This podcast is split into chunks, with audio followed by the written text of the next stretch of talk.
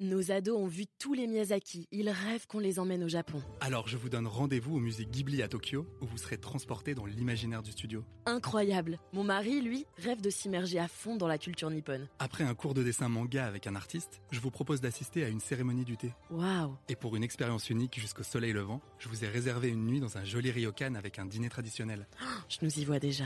Avec Marco Vasco, ne rêvez plus, vivez votre voyage l'esprit libre. Au rendez-vous sur marcovasco.fr pour imaginer votre prochain voyage sur mesure. Figaro Radio, libre à vous. Guyonne de Montjou. Figaro Radio.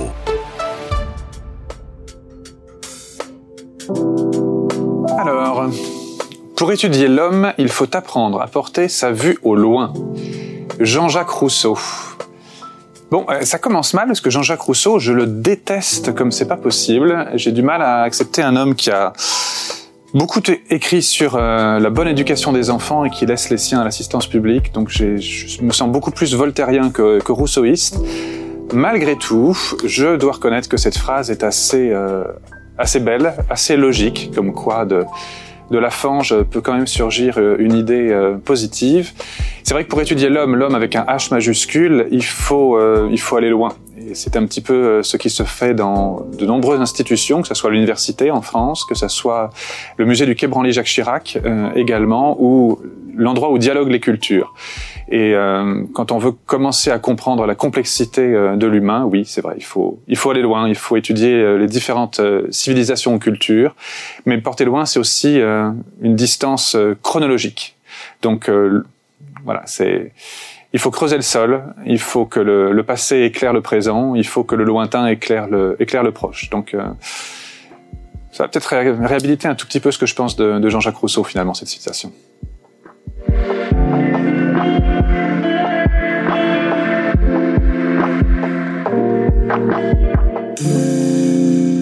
Philippe Charlier, merci d'avoir commenté Jean-Jacques Rousseau. En effet, je pense qu'on est d'accord. Vous êtes médecin légiste, vous êtes paléopathologiste, vous êtes aussi initié au vaudou, anthropologue, archéologue. Bref, vous êtes plus dans le diagnostic que dans le soin, si j'ai bien compris. Exactement. Vous avez déjà autopsié 2000 corps, parfois illustres, et vous leur avez fait révéler leur dernier secret. Ces dernières années, vous explorez le rapport entre le monde du visible et celui de l'au-delà, zombies, fantômes, présence mystérieuse. Tout cela vous est devenu très familier. Depuis 2018, vous dirigez le département de la recherche et de l'enseignement au musée du Quai Branly, qui est dédié donc aux arts et aux civilisations extra-occidentales. Le vaudou, les chamans, les sciences occultes vous ont ouvert leurs portes. Vos patients sont devenus atypiques. Ce sont des objets, des masques, des statues, des squelettes, des momies. Mais moi, je suis encore vivante, là, oui, devant vous. Vous êtes trop fraîche pour moi, si je peux dire. Trop fraîche pour moi, mais je vous propose que dans cette vitalité-là, je vous pose quelques petites questions d'un questionnaire qui va vous, à mon avis, vous plonger dans la tombe assez vite. Philippe Charlier, dans votre élément familier. Philippe Charlier, vous avez une mère pharmacienne, un père médecin de campagne. Quelle ambiance, en 3 adjectifs, a régné dans vos jeunes années? Studieux, curieux et bourgeois. Quel est le premier cimetière dans lequel vous avez senti une présence? Présence légitime, pas une présence surnaturelle, là, juste prendre conscience que les morts sont juste sous les pieds. Le cimetière de Chalifère, village où j'ai été élevé quand j'étais tout petit. Dans quelle région ? Seine-et-Marne, voilà, à quelques kilomètres à peine d'Euro Disney. Si je vous dis au-delà, force surnaturelle, quelle image vous vient ? Dante, l'enfer de Dante, les cercles de l'enfer. Et c'est pour moi cette vision, cette géographie, cette topographie de l'au-delà. Et j'aime beaucoup cette idée d'avoir une carte, tout simplement, de cet autre monde. Pouvoir naviguer comme avec une carte IGN quand on part en vacances sur la Nationale 7. Ben ça, c'est la même chose, sauf qu'on n'arrive pas sur la Côte d'Azur, mais on arrive face à Lucifer. Et j'aime beaucoup cette idée-là. Vous avez autopsié Agnès Sorel. Quelle trace la maternité laisse-t-elle sur le corps d'une femme ? Là, en l'occurrence, la maternité, c'était les restes de ce tout petit qu'elle avait eu, qu'elle avait accouché à 7 mois in utero, qui malheureusement n'avait pas survécu. Donc la trace de la maternité pour cet enfant, le dernier d'Agnès Sorel, c'était 2 petites vertèbres de 1 cm chacune et un tout petit morceau de crâne de 1 cm et demi, pas plus. Et au niveau du bassin, il n'y avait pas de traces, le bassin n'était pas suffisamment bien conservé pour qu'on ait des traces de grossesse à ce niveau-là. Donc c'était très ténu, mais c'était très émouvant. Et est-ce qu'il y a une façon dont l'amour se niche dans un corps ? Quand vous autopsiez un corps d'un homme ou d'une femme qui a aimé, est-ce qu'il y a des traces d'un certain type de sécrétion, un certain type de... Voilà, qui se voit ? C'est une très belle question, mais la question est plus jolie que la réponse. Sur le cœur, ça ne se voit pas. C'est l'organe même où on voudrait le voir, mais ça ne se voit pas. Un cœur dépressif, un cœur malade, un cœur triste ou un cœur heureux et amoureux sont toujours le même cœur. Est invariable. Ouais. Ouais, malheureusement, extérieurement, c'est le même. Au niveau du cerveau, on ne le voit pas. On a un organe et non pas la fonctionnalité de l'organe. Donc ça ne se voit pas. Non, mais on a des traces d'amour qu'on voit parfois avec une lettre laissée par la personne au moment où elle se suicide, par exemple, ou au moment où elle meurt, parfois de façon accidentelle. On a ses papiers sur soi. Et quand on ouvre le portefeuille pour vérifier l'identité du défunt avec nos collègues policiers, eh bien à ce moment-là, on peut voir les photos des enfants, la photo de l'épouse, un petit mot, une petite fleur ou autre chose. Ce sont des choses extérieures, mais rien dans l'organisme n'est imprimé. Non. Comment, Philippe Charlier, accueillez-vous la fragilité de votre propre corps ? Avec de plus en plus de philosophie. Voilà. Surtout, il faut accepter de vieillir. Moi, j'accepte mes cheveux et ma barbe blanche. J'accepte mon ventre qui grossit. J'accepte ma force qui diminue et la fatigue qui s'installe au fur et à mesure. Si on vieillit, c'est qu'on est vivant. Donc, acceptons ceci. Voilà. Si un mort ne vieillit plus. Alors, je suis tellement heureux de vieillir. Quelle place faites-vous à ce qui est très imparfait en vous ? C'est l'imperfection qui fait la beauté. C'est une théorie en photographie, c'est ce qu'on appelle le rouge dans le coin. Vous regarderez, les plus belles photos sont celles où il y a une petite imperfection, notamment un petit point rouge dans le coin inférieur gauche ou inférieur droit. C'est ça qui fait la beauté. Prenez votre visage, qui est fort joli, mais si vous superposez la moitié gauche sur la moitié droite, vous allez être complètement symétrique et vous n'allez plus vous trouver belle vous-même. Faites l'exemple avec n'importe qui de votre famille ou de vos amis. La symétrie, c'est pas la beauté. Asymétrie, c'est la beauté. Donc la petite imperfection, c'est ça qui fait la beauté. Et ça, c'est vrai dans tout ce qui nous entoure. Vous êtes initié au vaudou. Est-ce que vous vous décririez comme animiste désormais ? Non, pas du tout. Non. Mon initiation au vaudou m'a permis de mieux comprendre le positionnement de cette culture, de cet art et de cette religion par rapport à d'autres religions. Ça m'a ouvert l'esprit au sens où ça m'a enrichi intellectuellement et permis de comprendre et d'être sur un pied, pas forcément d'égalité, mais en tout cas de me rapprocher d'autres. Une compréhension profonde. Ouais. Exactement. Et ça m'a ouvert les yeux sur le fait que le monde est bien plus complexe que ce que nos yeux ne nous laissent entendre. Mais je ne pratique pas la religion. Vaudou au jour le jour de façon quotidienne, sous la forme de rituels ou autre. Mais par contre, j'en respecte beaucoup plus les rituels et les cérémonies lorsque je retourne sur place et ça m'évite de faire beaucoup d'erreurs, tout simplement. Mais c'est une proposition qui m'a été faite d'être initié au bout d'un certain temps où je posais tellement de questions à mes collègues vaudouisants pour mieux comprendre cette culture et cette religion. Ils m'ont dit, la seule solution maintenant pour répondre à ta question, ça ne sortira pas de notre bouche. C'est à toi de trouver... Ça te traverse. Exactement. En fait, ouais. C'est l'initiation qui va te donner cette expérience, qui va te permettre de comprendre et de résoudre les questions que tu nous poses. Avez-vous déjà eu peur d'être envoûté, Philippe Charlier ? Non. Pas du tout. Jamais et à aucun moment. Ni dans le vaudou, qui d'ailleurs est une religion et n'est pas une sorcellerie, donc ça n'y a pas sa place, ni dans d'autres religions, qu'elles soient catholiques romaines, hindoues, juives, bouddhistes ou autres. Donc non. Avez-vous peur de la mort ? C'est une collègue de travail et on n'est pas forcé d'aimer tous ses collègues. Voilà. Mais vous êtes prêt à mourir ? Non, j'aimerais pas mourir là maintenant. J'ai encore pas mal de choses à vivre avec mes proches, à faire sur le plan professionnel. Donc non, je sentirais ça comme une grosse frustration et un relatif gâchis. Donc non, je pense que j'ai encore des choses à apporter à mon prochain, je dirais. Et vous avez la foi ? Vous croyez en Dieu ? C'est compliqué. Ouais. Si je devais, sur la carte d'identité, il y avait religion, 2 points, je mettrais c'est compliqué. Entre guillemets. Voilà. Et qu'aimeriez-vous laisser après votre mort, comme trace de votre passage sur Terre, Philippe Charlier? Dernière question. Des traces de tendresse. Voilà. Pour moi, c'est ça qui fait l'intensité de notre séjour sur Terre. C'est les livres sont une chose, le travail, activités professionnelles en sont une autre, mais ce qui fait toute la saveur de notre vie sur Terre, c'est la tendresse qu'on peut avoir auprès d'autrui. Voilà, la tendresse, pour moi, c'est le maître mot. C'est très beau, et d'ailleurs, je vous propose, je ne serai peut-être pas très tendre avec vous, mais je vous propose de m'accompagner.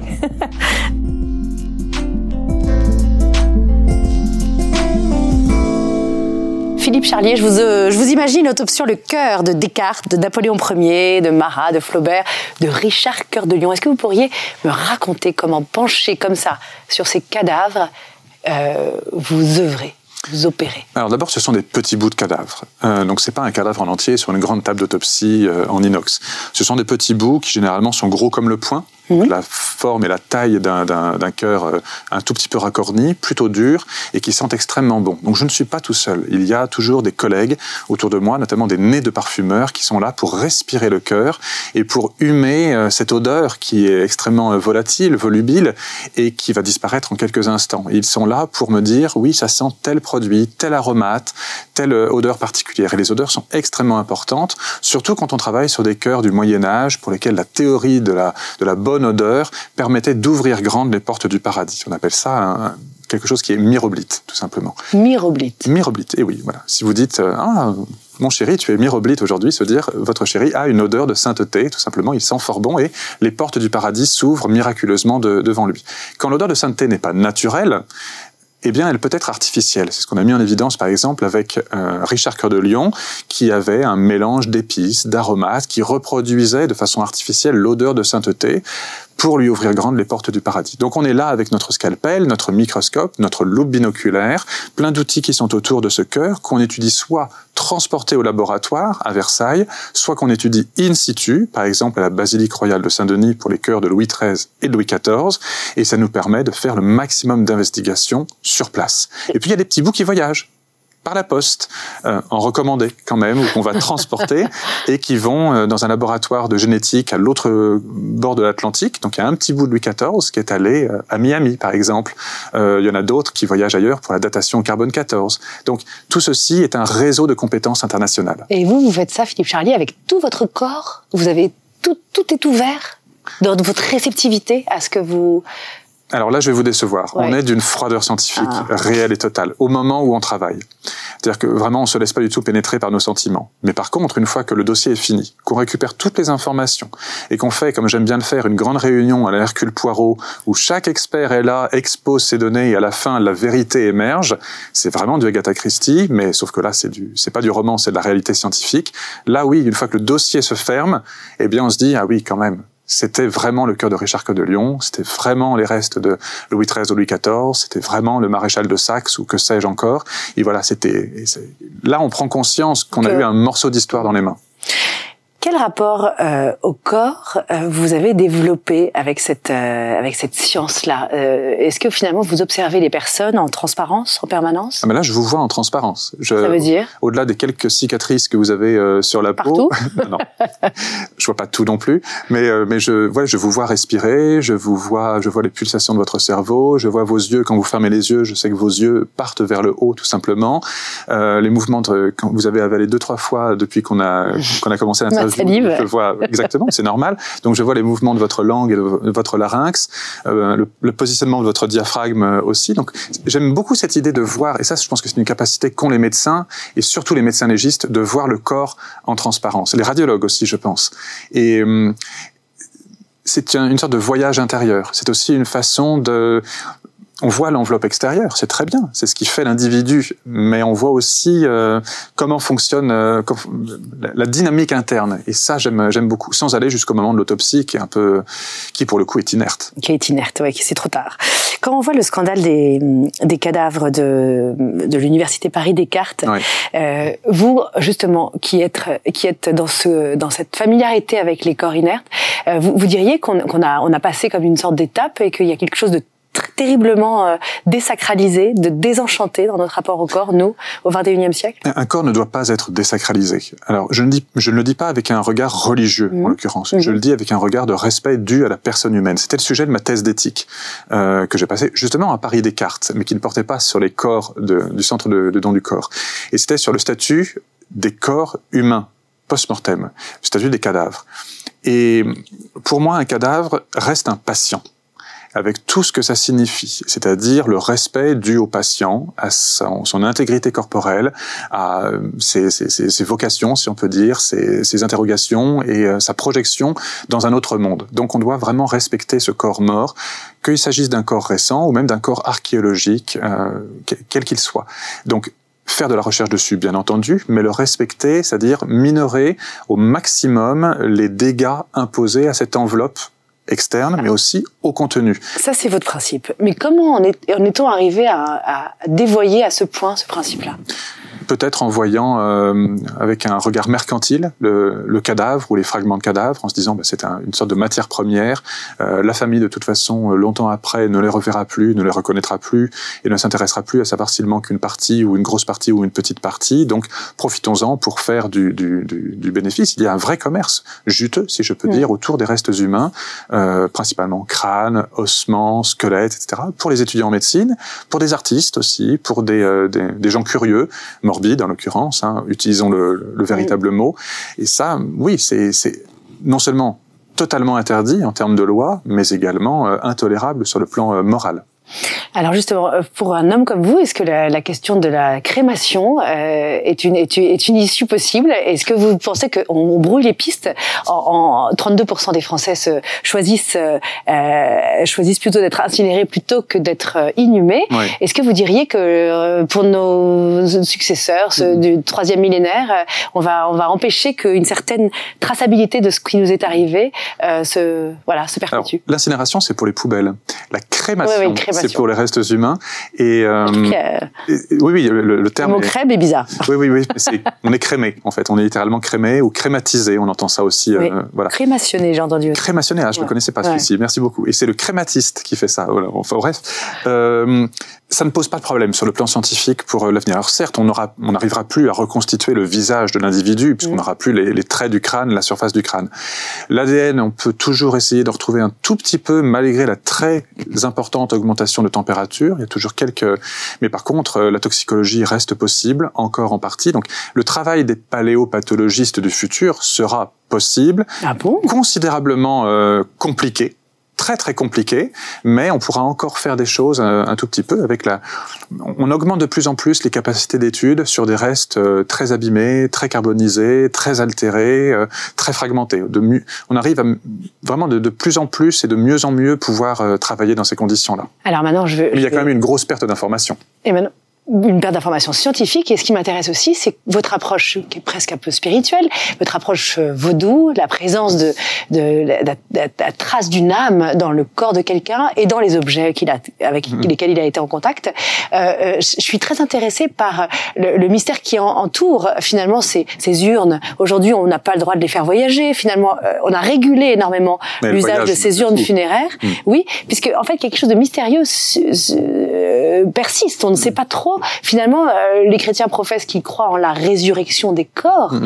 Donc, il y a quand même tout un mystère qui entoure le corps après la mort. Est-ce que vous, dans votre expertise désormais au Quai Branly, où vous voyez la trace des présences dans les masques mortuaires, dans la trace finalement d'une âme ou d'une éventuelle présence encore vivante, alors que l'objet traduit la mort de quelqu'un, est-ce que vous diriez qu'il y a quelque chose de mystérieux qu'on n'a pas encore envisagé et que notre Occident a du mal à appréhender avec ses outils rationnels. Une vision, comme Rousseau le disait, sur de nombreuses cultures du lointain montre que même si le corps est partitionné, fragmenté, et même qu'il se solubilise complètement, qu'il n'en reste plus rien, sauf la terre, le lieu d'enfouissement, malgré tout, une parcelle de l'âme persiste.